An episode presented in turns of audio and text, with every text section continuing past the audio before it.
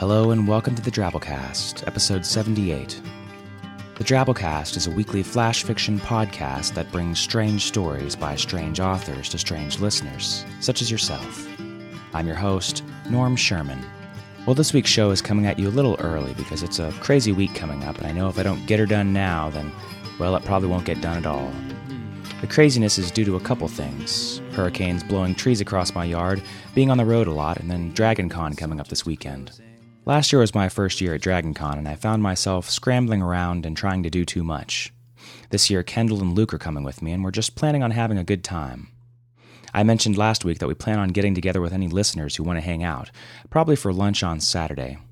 Shoot us an email at drabblecast at yahoo.com if you're interested, and we'll trade cell phone numbers and hook that up. We've got some pretty cool Drabblecast t shirts made up by artist Bo Kaier of Super Animal Deathmatch notoriety, and we plan on giving those out to whoever wants to hang out with us. Please hang out with us. We'll give you a free shirt. Pathetic, I know, but what the hell. But here's the fun deal we're doing a Dragon Con photo scavenger hunt.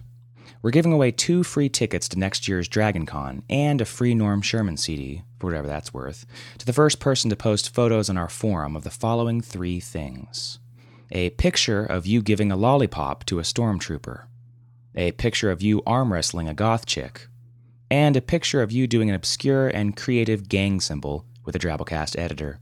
Shouldn't be too hard considering there's usually a lot of stormtroopers, goth chicks, and Norm Shermans wandering around these things. And we're for real. The first person to post these three pictures in our forums under the DragonCon Pandemonium Zone will get two tickets next year's DragonCon and one of my CDs, which you can politely decline if you hate me. So, in the spirit of geeky festivities, we bring you a special story and a bardle about, well, cons. Our story is called Panel Discussion, and it's written by Mark P. Moorhead. When not writing, Mark works as a principal engineer on the National Polar Orbiting Operational Environmental Satellite System, the bleeding edge of environmental science. Worth checking out if you're into that sort of thing. We've got a link in our show notes. So, without further ado, Panel Discussion by Mark P. Moorhead.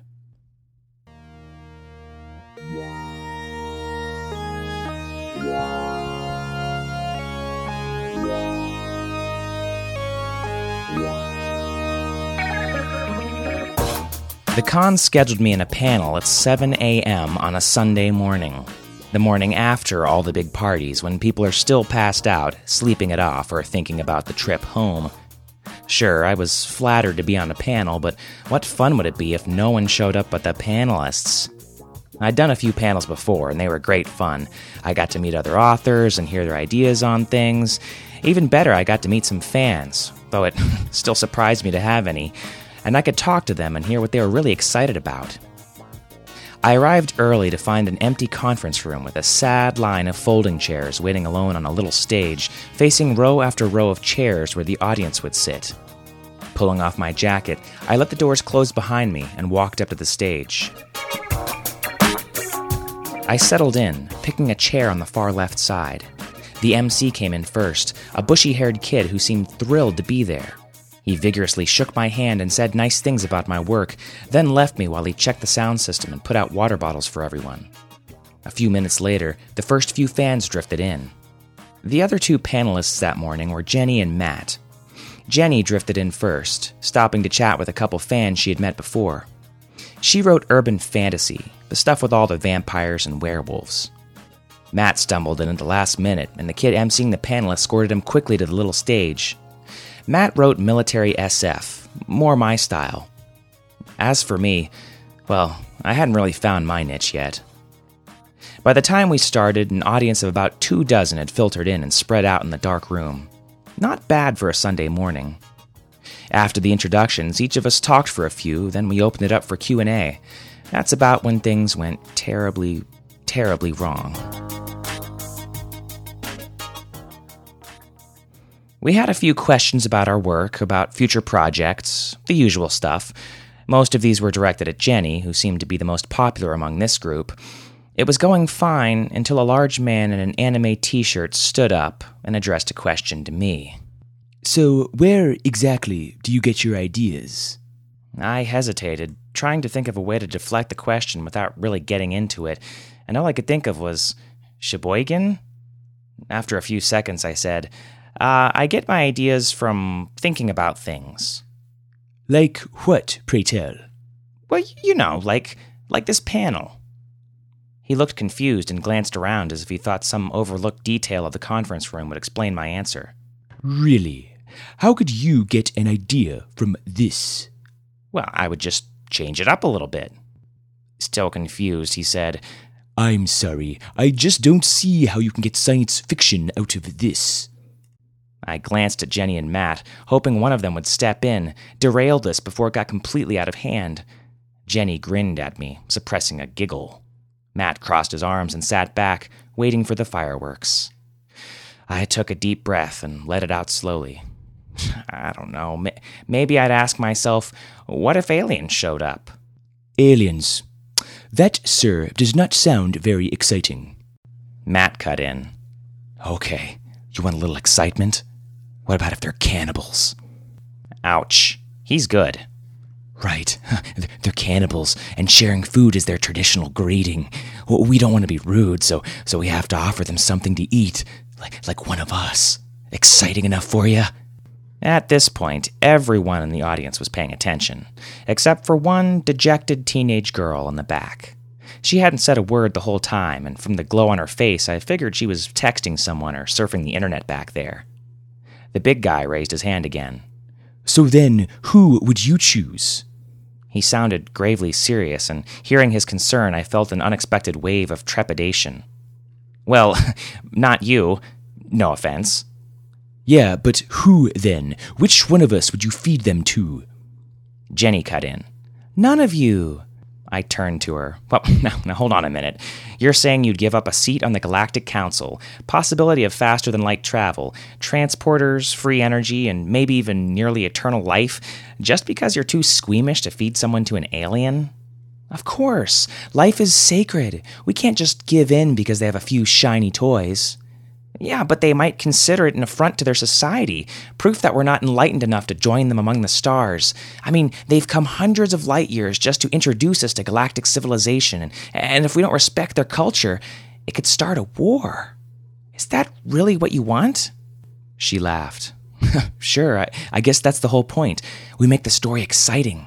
We refuse. The aliens are insulted, and in hours, the human race is in a fight for its life against these super powerful flesh eaters. That could be a movie. I'm surprised it isn't already. Make the story exciting. Apparently, Jenny didn't know just how serious the situation had become. What about you, Matt? You want to fight an intergalactic civilization just to save one person? Matt shook his head.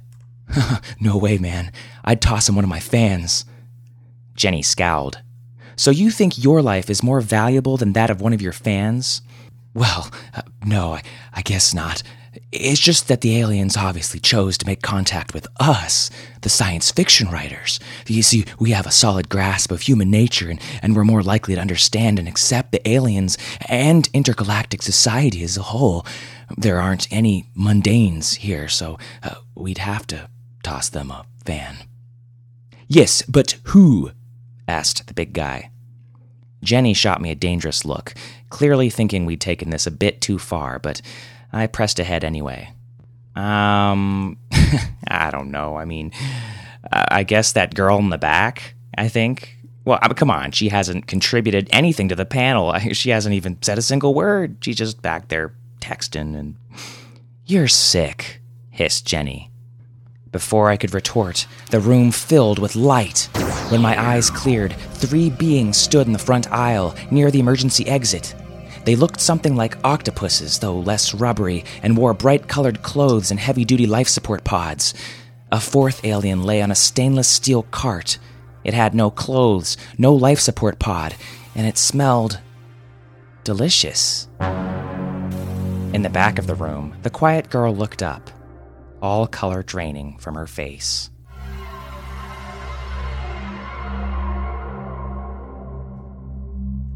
Well, that was our story. Hope you liked it. Hopefully, that doesn't happen this year. Well, to me at least.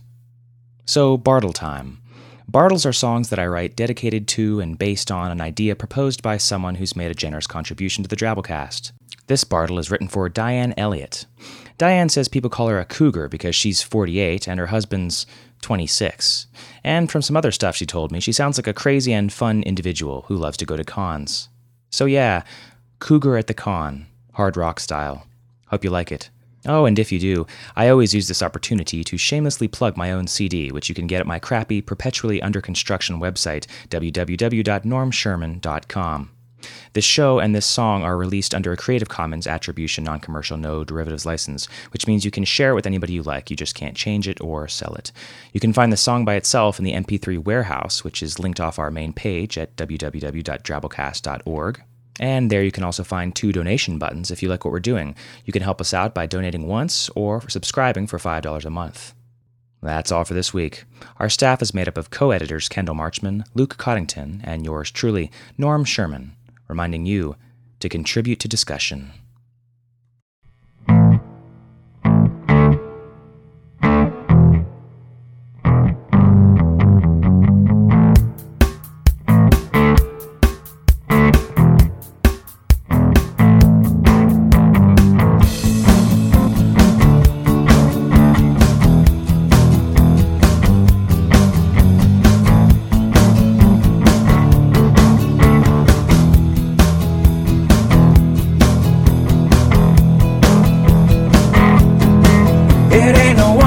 Park, living your life on the road. In a rock and roll band on the way to your next show. I was getting kinda lonely, things were getting kinda dry. Without a woman to hold me, I didn't feel so alive.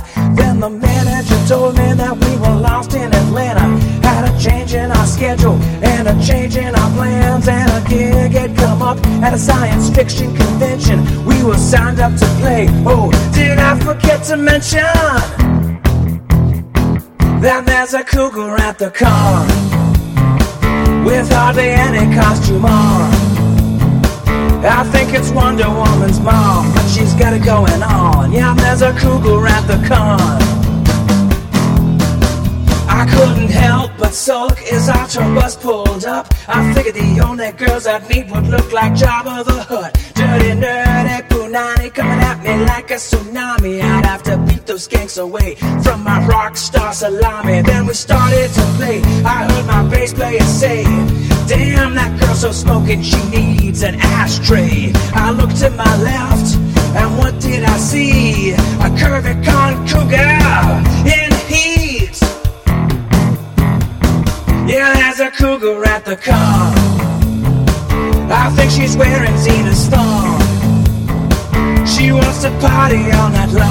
the break of dawn. Yeah, there's a cougar at the car.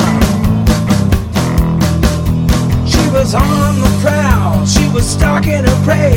She was looking the part with all her parts on display. She don't waste no time, she don't take things slow. She's as quick as Cheetara. Now that's a Thundercats, ho! Nerds heard saying that that ass is leaked. The Wookiees knocked clear off his furry feet.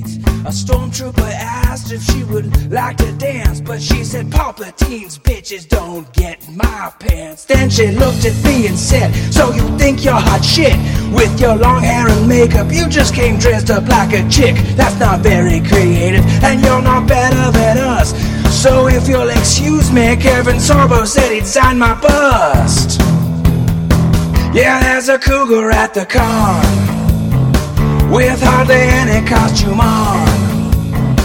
I think it's Wonder Woman's mom, but she's got it going on. Yeah, there's a cougar at the con. Yeah, there's a cougar at the con. I think she's wearing Xena Storm. She wants a party on that lawn, so everybody come on. Yeah, there's a cougar at the con. Yeah, there's a cougar.